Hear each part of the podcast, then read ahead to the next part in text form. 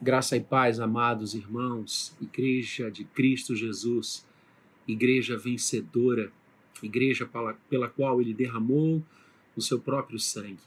Bendito seja o nome dele. Estamos juntos mais uma vez na manhã deste domingo, dia que é dele, reservado à adoração, ao culto, ao louvor, ao estudo, ao testemunho da igreja com os corações na presença do Eterno. Que coisa bonita.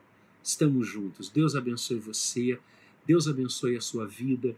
Temos singrado todas essas semanas em oração, em busca da presença do Senhor, cada vez mais, e assim tem de ser, curvados diante do Calvário, glorificando ao Senhor pelo túmulo que ficou vazio, e nós damos graças, mil graças, como o belo hino tão bem destaca, porque eu e você conhecemos aquele que vive, aquele que venceu, aquele que foi à cruz e ressuscitou para nos salvar, aquele que veio para nos levar para casa novamente.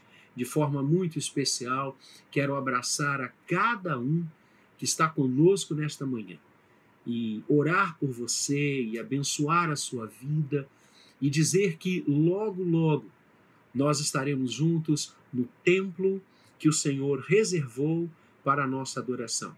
Como eu disse no domingo passado, o conselho da igreja está tomando todas as providências para que logo, logo, com segurança, com muito amor, com muito cuidado, com muito carinho pelo rebanho do Senhor, e não obstante a vontade imensa de já estarmos desde agora no santuário, lá no Jardim Guanabara, mas nós sabemos que temos uma responsabilidade muito grande de cuidado, de carinho e de proteção das ovelhas e do rebanho do Senhor. Então, todos os passos estão sendo tomados, todas as é, é, é necessidades estão sendo é, é, é, marcadas, estão sendo dribladas, estão sendo conquistadas para que nós voltemos e nós vamos dar todas as explicações nesta hora, neste momento, como vai acontecer o nosso retorno. Ele há de acontecer de forma bem paulatina, tranquila, mas nós vamos dar todas as orientações pelos canais da igreja, mas o que eu quero dizer é que, pela graça do Senhor, nós já já estaremos juntos, física e presencialmente. Enquanto esse momento não chega, nós adoramos, cultuamos, cantamos e continuamos a cultuar a Deus através destes instrumentos maravilhosos que nós temos nos utilizado desde o mês de março Continuemos a louvar a Deus, a acompanhar e viver o culto, participar dele através do canal do YouTube, como, como estamos fazendo agora, porque isso também é bênção de Deus. A inteligência dada ao homem para que ele pudesse realizar tudo isso, criar tudo isso e assim é, mitigar as distâncias e nos unir como estamos agora unidos, isso vem de Deus. Então, abra a Bíblia Sagrada nesta manhã, no Evangelho de Marcos, capítulo 8, onde leremos o verso 34. Marcos 8, 34. Você abre a palavra de Deus e eu digo, como tenho feito todos os domingos, da minha saudade de estarmos juntos.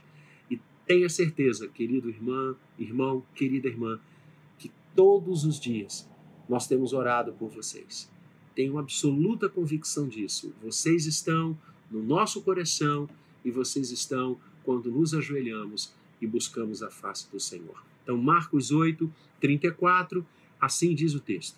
Então, convocando a multidão e juntamente os seus discípulos, disse-lhes: Se alguém quer vir após mim, a si mesmo se negue, tome a sua cruz e siga-me. Se alguém quer vir após mim, a si mesmo se negue.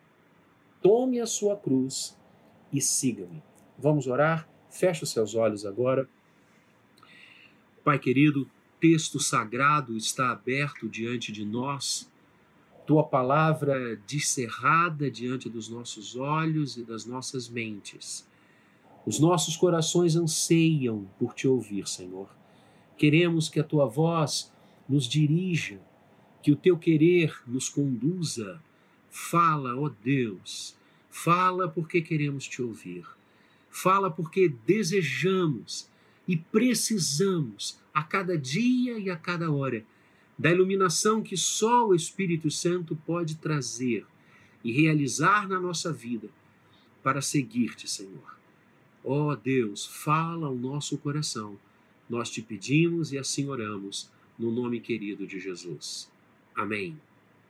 Se alguém quiser vir após mim, a si mesmo se negue, tome a sua cruz e siga-me. Amados, neste trecho que acabamos de ler do Evangelho de Marcos, na sequência da confissão de Pedro, quando estudamos no domingo passado, Pedro se coloca diante do Senhor e diz: Tu és o Cristo, reconhecendo a divindade e a messianidade de Jesus e a sua missão como redentor. O Senhor chama a multidão, juntamente com seus discípulos, convoca aqueles homens que estão ali, e não eram poucos, e lança a eles um desafio e lança a cada um daqueles que ali estavam o desafio ao discipulado. Como hoje, vencendo os anais do tempo e da história, essa mesma palavra do Senhor Jesus chega até nós, igualmente nos desafiando ao discipulado. Jesus diz: Se alguém quer vir após mim. Aqui no grego, a ideia é exatamente é, é, é, é seguir, acompanhar. Se alguém quer vir após mim, na época do Senhor, e mesmo depois dele e antes dele um pouco, era muito normal que os mestres, os rabis, eles andavam, eles circulavam pelas cidades, pelas regiões, e os seus discípulos iam atrás deles, os seguindo. Por isso a expressão: se alguém quer vir após mim. O conceito aqui é este conceito de andar atrás do Senhor, de segui-lo, de acompanhá-lo, de fazer-se um com ele na chamada ao discipulado. E reparem que ele diz: se alguém quiser. Parte do coração.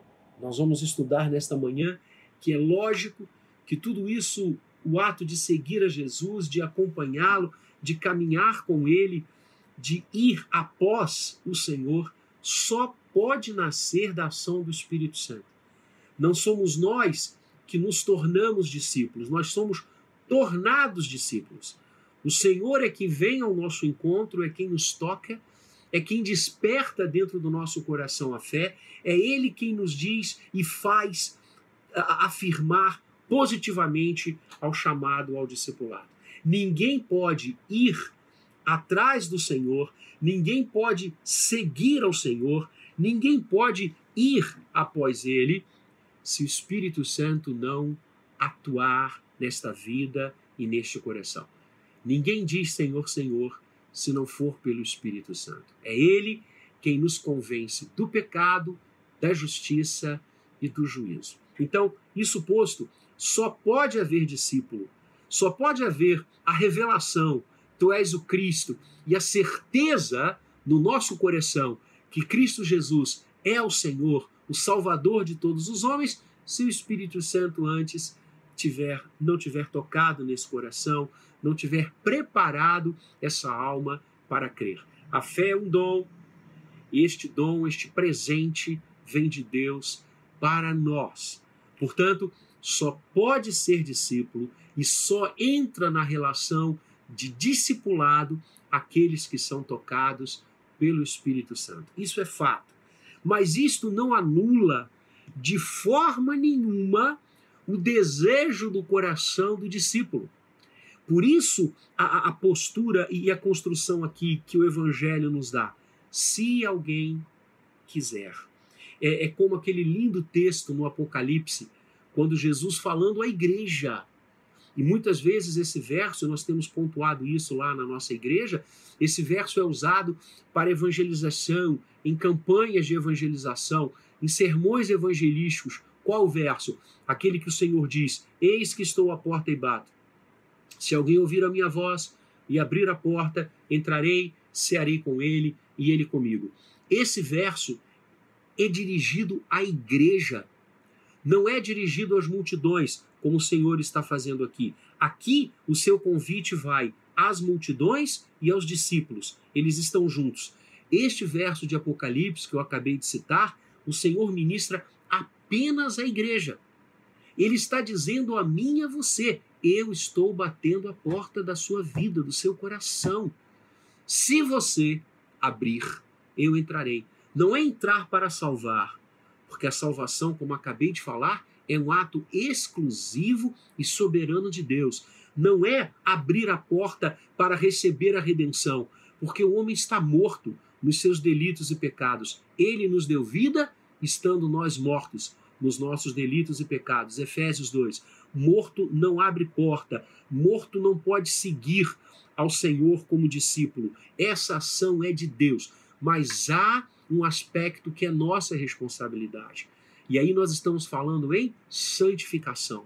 E aí nós estamos falando em crescimento espiritual. Nós precisamos querer crescer na presença de Deus. Nós precisamos desejar abraçar o desafio ao discipulado, que vamos estudar nesta manhã, cada vez mais.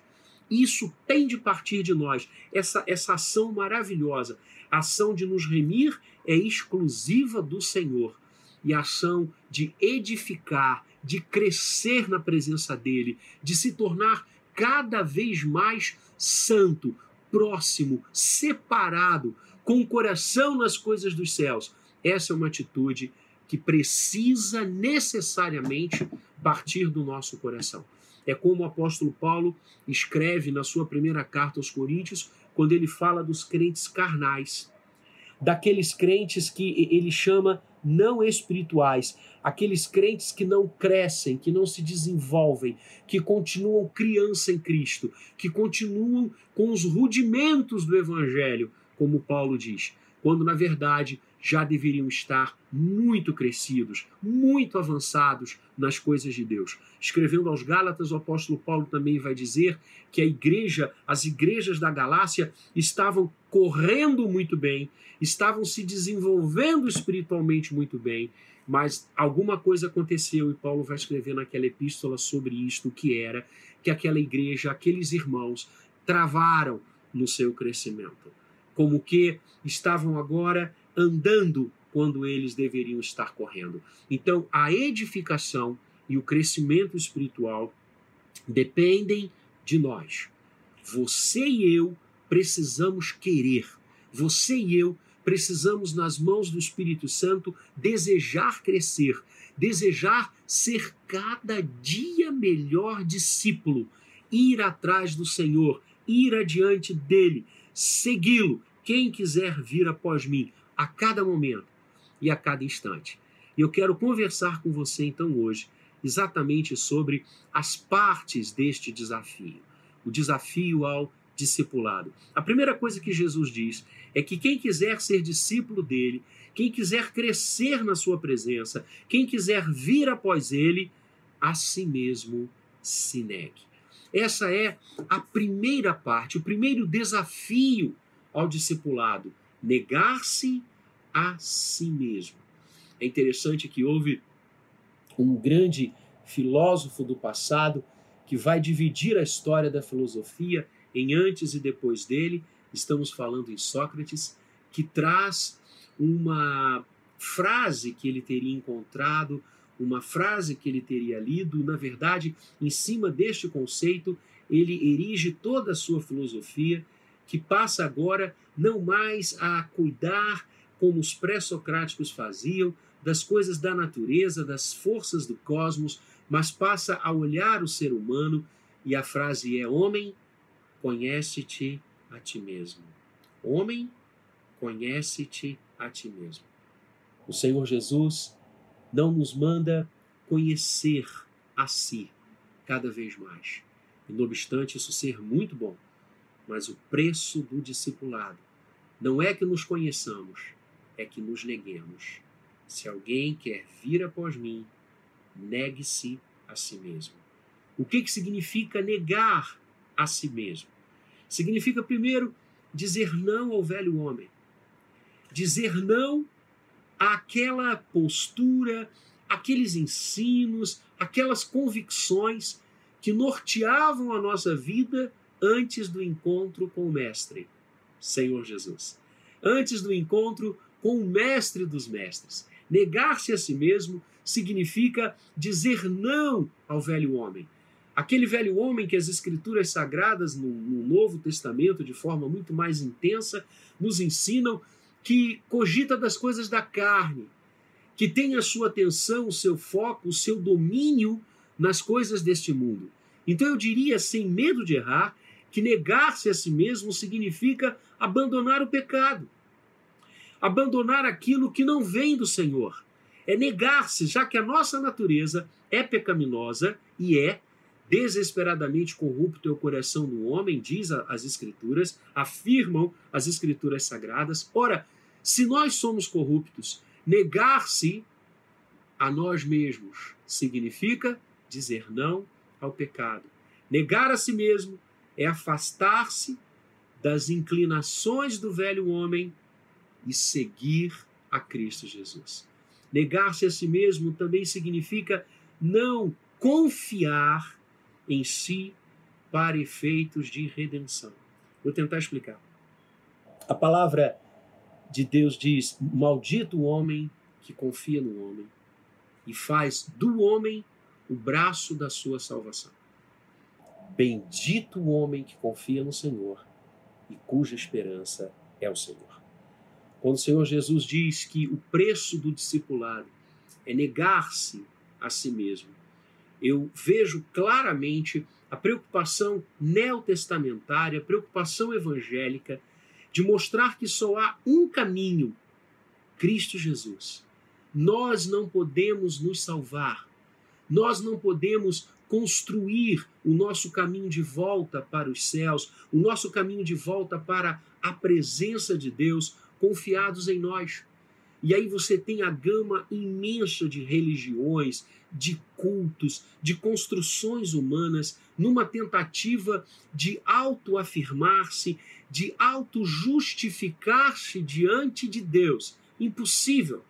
Impossível. O único caminho que nos leva de volta à casa do Pai é Cristo Jesus. Ele é o caminho, a verdade e a vida. Deus estava em Cristo reconciliando consigo mesmo todas as coisas. Então, quando eu ouço o meu Senhor dizer a mim: Quer vir após mim? Negue-se a si mesmo. Eu escuto o Senhor falando ao meu coração: Confie única e exclusivamente em mim.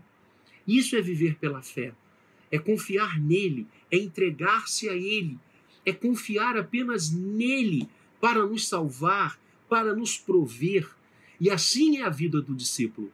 O discípulo não confia em si. O discípulo não se arregimenta nas suas forças. O discípulo sabe que o seu Senhor é que é o Todo-Poderoso, o El Shaddai. E é a Ele que nós seguimos. Por isso, negue-se a si mesmo. Diga não ao pecado, esteja com o Senhor, confie apenas nele. Mas Cristo lança o segundo desafio ao discipulado.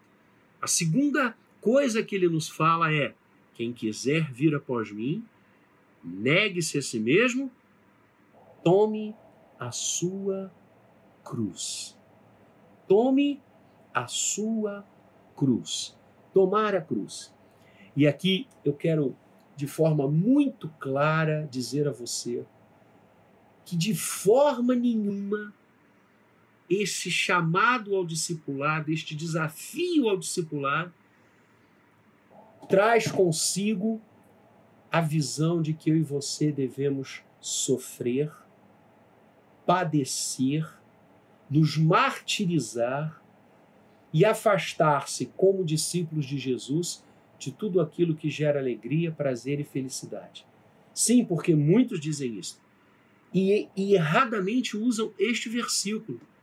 e dizem: bom, já que a cruz é sempre lugar de sofrimento, é sempre lugar de abandono, é sempre lugar de morte. Então, ser discípulo de Jesus significa sofrer, chorar, viver uma vida de lamúrias, viver uma vida tomando a sua cruz diariamente. Eu vejo isso, amados, muitas vezes quando vou visitar uma família que está com um ente enfermo, padecendo em dores, ou mesmo nos hospitais. Eu ouço várias vezes, já ouvi irmãos queridos dizerem: é, é a cruz que ele tem que levar. Outras tantas vezes, um irmão que fala de um sofrimento, de atravessar um vale difícil, diz: Ah, pastor, mas esta é a minha cruz. Eu quero nesta manhã, em nome de Jesus, afastar esta interpretação equivocada da sua mente e do seu coração. Nós não fomos feitos para o sofrimento. O sofrimento, aquilo que abate o homem, aquilo que destrói o homem, é, é, é triste diante de Deus. A palavra diz que Deus não tem prazer na morte do ímpio. O sofrimento não foi feito para nós. Nós fomos feitos para viver em Deus, como já temos falado aqui inúmeras vezes. O sofrimento passou a fazer parte da vida humana e hoje é inexorável. Hoje sim, sofrer é algo humano e nós sofremos de várias formas. O sofrimento passou a ser é, é, é, intimamente ligado à história humana por causa do pecado, por causa da queda. Esse não é o projeto de Deus. Tanto é que o projeto de Deus é redenção, restauração bendita, partilhar com Ele na eternidade. É isso que nos aguarda. É esta bênção que nos aguarda, a bênção da ressurreição, novos corpos, onde não mais as lágrimas acontecerão. Esse é o projeto de Deus. O homem, ao pecar, ao quebrar a sua aliança com Deus, o salário do pecado é a morte, trouxe para si toda essa contingência de sofrimento. E aí sim, de fato, o dia a dia é muito dolorido. Mas não é essa a ideia da cruz. Porque reparem, o que é a cruz na vida do Senhor Jesus? É o cumprimento do querer de Deus para ele. A cruz é o plano redentivo de Deus para todos nós, para todo aquele que crê. Então, quando Jesus diz a mim e a você: tome a sua cruz diariamente. O que ele está dizendo é: vá. Ele não está dizendo, perdão, ele não está dizendo vá sofrer, vá se lamuriar, porque você é meu discípulo e o, cristão é, é, tem um pacto com sofrimento. Não! Ele está dizendo: tome a sua cruz, assuma o querer de Deus na sua vida, assuma a vontade de Deus para você. Assuma o que Deus deseja para você. Porque o querer de Deus é bom, perfeito e agradável. Portanto, ser discípulo significa assumir a vontade de Deus na nossa vida. No texto anterior a este, quando Pedro confessa que Jesus é o Cristo, o que acontece? O Senhor passa a mostrar que ele iria para a cruz, que esta era a vontade de Deus na sua vida. E o que, que acontece com Pedro? O, o texto vai nos falar, verso 32, vamos voltar um pouquinho, Marcos 8, 32, e isso ele expunha claramente. O que, que ele expunha? Que ele iria à cruz, que ele iria ressuscitar, que ele iria passar por vários sofrimentos para remir o homem, para redimir a raça humana. E Pedro, chamando-o à parte, começou a reprová-lo. Como quer dizer, não, Senhor, não vá à cruz, não caminhe, não, de forma nenhuma, tu não passarás por isto. E Jesus diz, voltando-se, fitou os seus discípulos e repreendeu a Pedro, dizendo: Arreda Satanás, porque não cogitas das coisas de Deus, e sim das dos homens. Tomar a cruz é cogitar das coisas de Deus. Todas as vezes que eu e você somos levados a não assumir a vontade de Deus na nossa vida, a não tomar a nossa cruz, no sentido, insisto, de cumprir o que Deus quer da nossa vida, Satanás está nos tentando e muitas vezes vencendo essa batalha. É necessário que quando eu e você comecemos a nos afastar da vontade de Deus e o Espírito Santo claramente fala isso ao nosso coração, tenha certeza. A vida de comunhão com Deus nos mostra os caminhos que estamos trilhando e claramente o Espírito Santo nos diz quando nós estamos iniciando um afastamento do querer de Deus, um afastamento da cruz. É hora de dizer arreda Satanás. Porque o discípulo de Cristo toma a sua cruz diariamente. Ele cumpre a vontade de Deus. Ele deseja a vontade de Deus em todas as horas, em todos os momentos. Então, se alguém quiser vir após mim, disse Jesus, e este é o desafio ao discipulado, negue-se a si mesmo, tome a sua cruz, faça a vontade de Deus, cumpra a vontade de Deus, que é o nosso culto diário e permanente, buscar a vontade do Senhor, colocar a nossa mente conectada com os céus e siga-me. Este é o chamado ao discipulado. Negar-se a si mesmo, tomar a sua cruz e seguir a Jesus. Siga-me. Esse é o convite que o Senhor nos faz. Seguir a Jesus, primeiramente, é colocar toda a confiança nele. Alguns domingos atrás, eu preguei sobre o chamado de Abraão. E uma das áreas que nós tocamos ali naquela mensagem, e se você não ouviu, você pode ir ao nosso site, todas as mensagens estão ali hospedadas, de todos os pastores da igreja.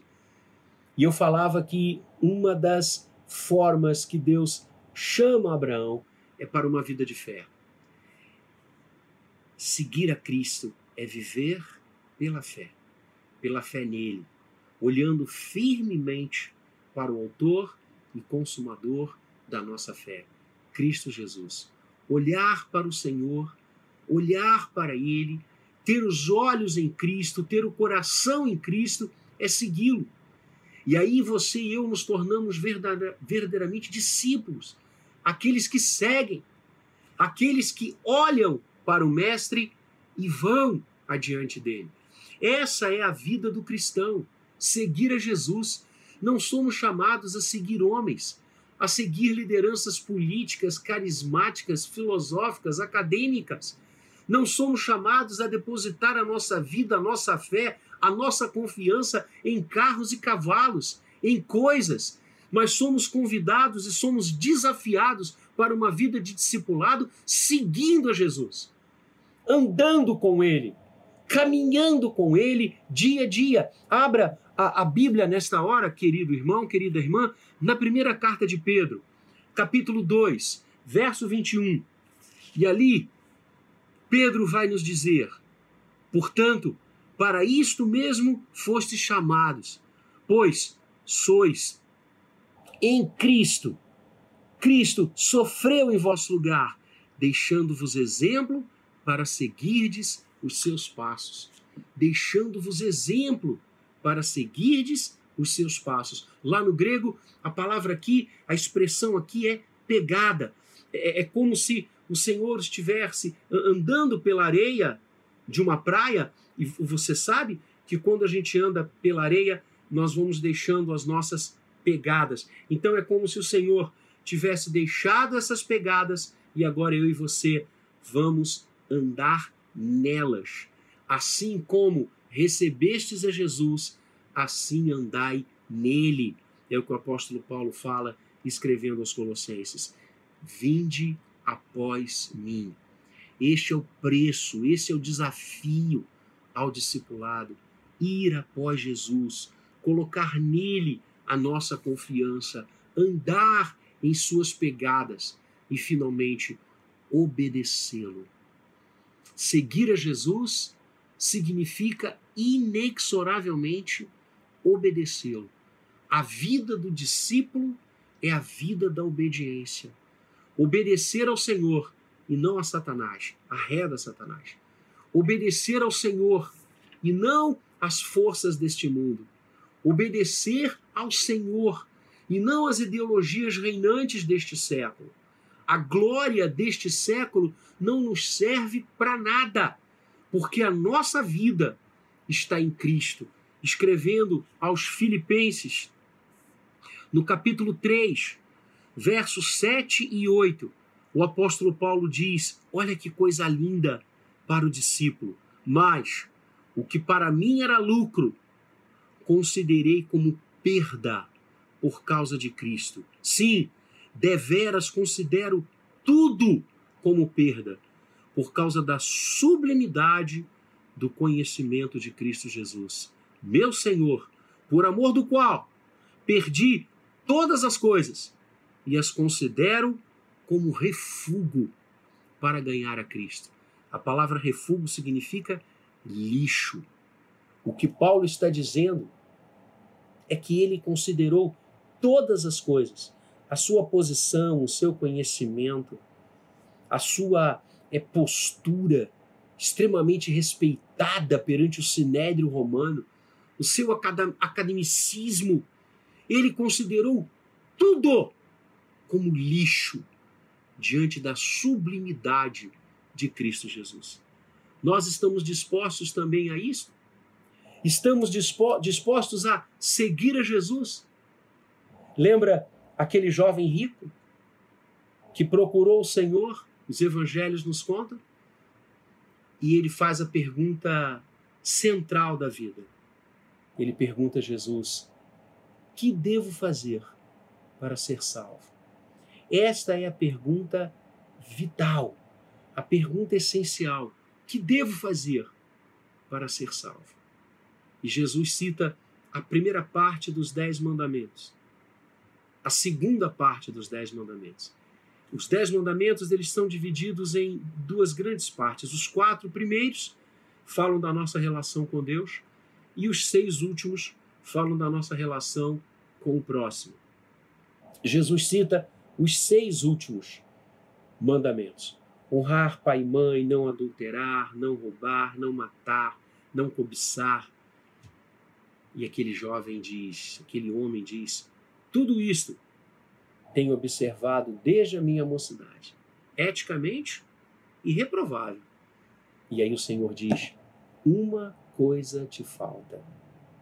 Vem e segue-me. Pega tudo que você tem, vende, distribui entre os pobres e segue-me. Larga o que te prende, o que te domina abandona esses ídolos. E como nós temos ídolos do coração, irmãos. Como nós temos coisas que nos prendem, que nos amarram, que nós idolatramos. Muitas vezes é o dinheiro, muitas vezes é a posição, muitas vezes são os empregos, muitas vezes é a saúde. Nós idolatramos tantas coisas, nos submetemos a estas coisas. A palavra do Senhor Jesus é: segue-me rompe com tudo isso, joga tudo isso no lixo. Paulo falando, considerei tudo como refúgio pela sublimidade de Cristo Jesus. Cristo é infinitamente mais do que tudo. Então sigamos ao Senhor. E o que aconteceu com aquele homem? Diz o Evangelho, ele se retirou triste, porque era dono de muitas propriedades ele não pagou o preço do discipulado. Negue-se, tome a sua cruz, assuma a vontade de Deus para você e não a vontade de Satanás e não a vontade do inferno. Arreda Satanás e segue-me. Este é o desafio que o Senhor está lançando hoje para mim e para você. Estamos dispostos a segui-lo? Estamos dispostos a tomar a nossa cruz diariamente? Estamos dispostos a negar-nos a nós mesmos? A dizer não ao nosso velho homem, não ao pecado e viver uma vida com Deus, focada nele, voltada para ele? Estamos dispostos? Esse é o convite do Senhor nesta manhã para mim e para você. Se alguém quiser vir após mim, negue-se a si mesmo, tome a sua cruz, assuma a vontade de Deus na sua vida e siga-me. Vamos orar? Vamos pedir a bênção do Senhor sobre a nossa vida? Vamos colocar o nosso coração agora diante dele e vamos dizer sim a este chamado? Vamos considerar o Senhor como a coisa mais importante que temos e que podemos ter? Vamos considerar tudo mais como refúgio por causa da sublimidade de Cristo? Convido você nessa manhã a fazer isso. Vamos orar. Feche os seus olhos aí onde você está. Vamos buscar a presença do Senhor. Pai amado, muito obrigado pela tua palavra que nos chega nesta manhã de maneira tão clara, tão límpida, nos fazendo assumir um compromisso contigo, nos chamando, nos desafiando a uma vida de discipulado, a uma vida seguindo ao Senhor, a uma vida te escutando, debaixo do teu senhorio, debaixo do teu cuidado. Pai, abençoa-nos nesta hora, para que nós venhamos a nos negar, venhamos a dizer não ao pecado o tempo todo, não aquelas coisas que não vêm de ti, não aquelas coisas que não te glorificam. Ensina-nos, Pai, a negar-se, a negar o pecado, o erro, a negar a natureza decaída do homem e a buscar o Senhor em todas as horas. Queremos nos negar a nós mesmos, Senhor, conhecer-te e viver contigo. Ensina-nos, Pai, a tomar a nossa cruz diária e constantemente, a tomar a tua vontade, o teu querer, o teu plano para cada um de nós. Sim, porque a tua vontade é boa, a tua vontade é perfeita, tua vontade é agradável tua vontade gera vida, gera bênção. Oh Deus, que estejamos vivendo a alegria de sermos discípulos que tomam o teu querer a cada momento, que mudam a mente, que transformam a mente, negando o mundo e abraçando o teu querer. E Pai, dá-nos a força que só o Espírito Santo pode nos dar para seguir-te, com os olhos fitos no Senhor, correndo com perseverança a carreira que nos está proposta, permanentemente diante de ti. Ó oh, Deus amado, derrama a tua unção sobre nós e que teu Espírito, o único que pode nos fazer a dizer não ao velho homem, o único que pode nos fazer acertar com a tua vontade, o único que pode nos fazer seguir-te, crescer na tua presença. Pai, que ele nos leve a esta vida de discipulado, a esta vida aos teus pés, considerando todas as coisas como lixo, por causa da sublimidade do conhecimento de Cristo Jesus. Por ele nós oramos e para a glória dele nós te buscamos. Dá-nos ser cada vez mais discípulos teus. Dá, Senhor, que cada um de nós assuma o desafio ao discipulado a cada momento, a cada hora, para a tua glória, em nome de Jesus. Amém. Deus abençoe a sua vida para o louvor e a glória dele. Amém.